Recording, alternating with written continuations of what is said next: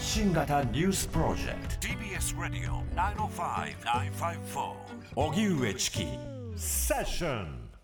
それでは、はい、えー、別の国会の論点、国会ですね、はい、取り入れていきたいというふうに思います。はい。うん、え今日今日国会ではですね、えー、法務大臣斉藤法務大臣への問責決議案が提出されました。うんうん、で入管難民法改定をめぐる議論、まあそのあり方などの中で、えー、法務大臣がその責にあらずと、えー、といっても、その解任になるわけではないんですが、えー、責任を問うというような、まあ議案が出されたことになります。ではこれは、えー、この議案に賛成つまりやめるべきだやめるべきだというかあの任にあらずというふうに述べる側と、いやいや、任にあるんだと、うん、要はその適任なんだというふうに述べる側が、それぞれ賛成討論、反対討論を行っているので聞いていきたいと思います。まずは、えー、立憲民主党、石橋道弘議員、問責決議案の提出についての趣旨説明です。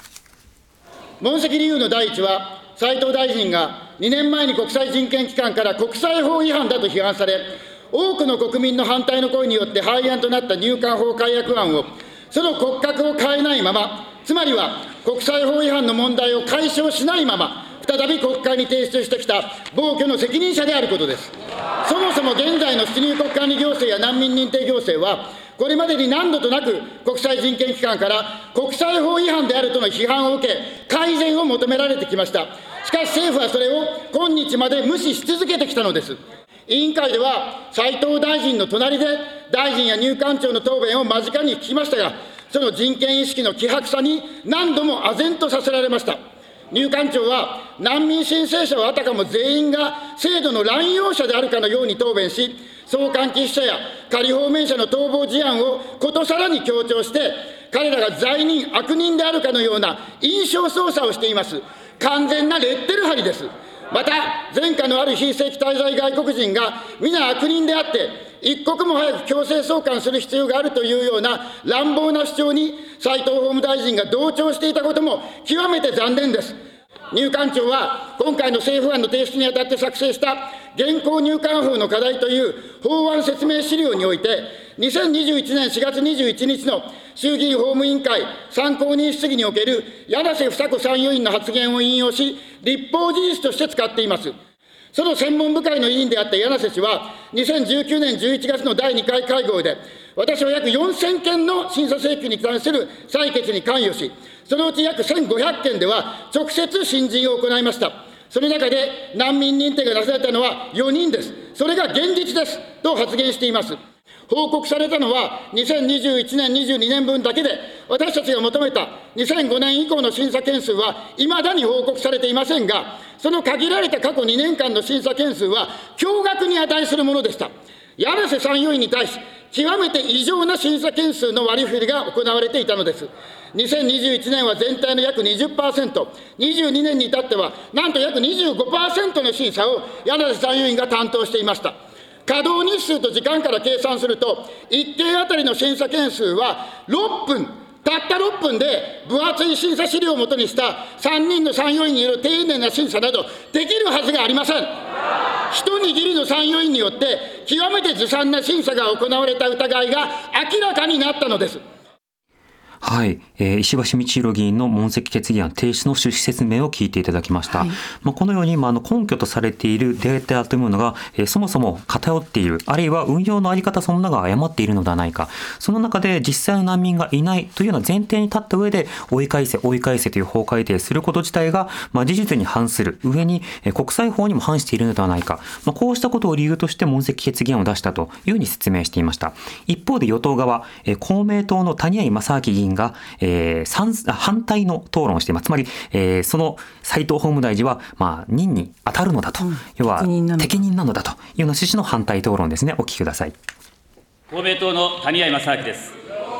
私は自民公明を代表して、ただいま議題となりました斉藤健法務大臣問責決議案について、断固反対の立場から討論をいたします。斉藤法務大臣は昨年11月の就任以来、法務行政に全身全霊を傾け、その責務を全うしてこられました。送還忌避、長期収容の問題を解決するための入管法等の一部改正案については、委員会の審議において、どのような質問に対しても答弁をはぐらかすことなく、終始真摯に答弁を重ねてこられました日本人と外国人が互いを尊重し安全安心に暮らせる共生社会を実現していくためには外国人の人権に配慮しながらルールにのっとって外国人を受け入れるとともにルールに違反する者に対しては厳正に対応していくことが重要です。その上で現行入管法下で生じている送還忌避長期収容問題の解決は喫緊の課題であり人道上の危機に直面し真に庇護すべき方々を確実に保護する制度の整備もまた重要な課題の一つであります。そこで今回の改正法案は保護すべきものを確実に保護した上で在留が認められないものについては迅速に送還可能とする。長期収容を解消し収容する場合であっても適正な処遇を実施するという考え方のもと適正な出入国在留管理を実現するバランスの取れた制度にしようとするものであります。昨年の我が国の難民認定と人道的配慮ウクライナ避難民などへの特別措置を含めれば抗議の庇護率は約70%であることは知られてしかるべきであります。また今回の改正で難民認定申請制度と切り離して在留特別許可の申請制度を創設したことは重要です。はい、えー、公明党谷合正明議員の反対討論を聞いていただきました、はい、まずは斉藤法務大臣も一生懸命やっているというふうに述べた上であの今回の法改定を進めることによって、えー、適切にルールをのっルールでも守る外国人の方にはいていただく。でもそうでない方に関しては、えー、送還忌避者ということで、まあ、対処すべきだ。これが喫緊の課題だというふうに述べているわけですね。ただ難民かどうかということと、あの実際にその、まあ、市民権を与えるかどうかという議論というものは重なるところもあるんですが、そもそもあの難民というのは、あのそのまあ、出身国に返してしまうと、様々な人道侵害の恐れがある場合は、まあ、受け入れましょうと。で、そうした疑いが拭いされない場合は、受け入れましょうという前提の法律になっている。あの、国際条約例にも、はい、条約にもなっているわけですけれども、そうした点などについて、まあ、真に庇護すべき人々を確実に保護する制度にしようということを述べているわけですね。ただ今回、その真に庇護すべき人っていうのは一体誰なのか。これは特集でも、あの、話出てくると思うんですけれども、あの、実際に難民認定されず、で、裁判で戦って、ようやく難民認定されるということもある。つまり政府が、行政がそれを見過ごしてしまっている。にもかかわらず、いやいや、これからもこれまでも難民認定適切にやれるんだっていうこと自体が問題視されているんですが、公明党のスタンスとしては、まあ、それをより強化するのが今回の法案だ。というような解釈をしているということです。また新しく出てきたのが、えー、新しくというか今回強調されたのが、抗議の庇護率。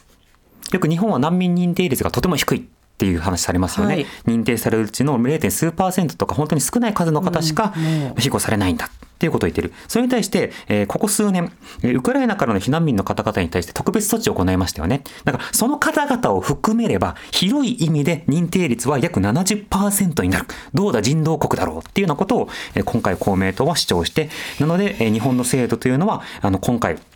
えー、様々な非人道的な扱いをされていると言われているが、まあ、そういった指摘は当たらないのだというようなことを述べている。まあ、その一方で仮放免者が行方不明になっているよとか、えー、実際にはこの制度が悪用されているんだよということを強調することによって、まあ、あのそうしたものをある種、えー、排除するというか、日本から退去させることが適切なのだということを強調するという、まあ、そうしたものでした。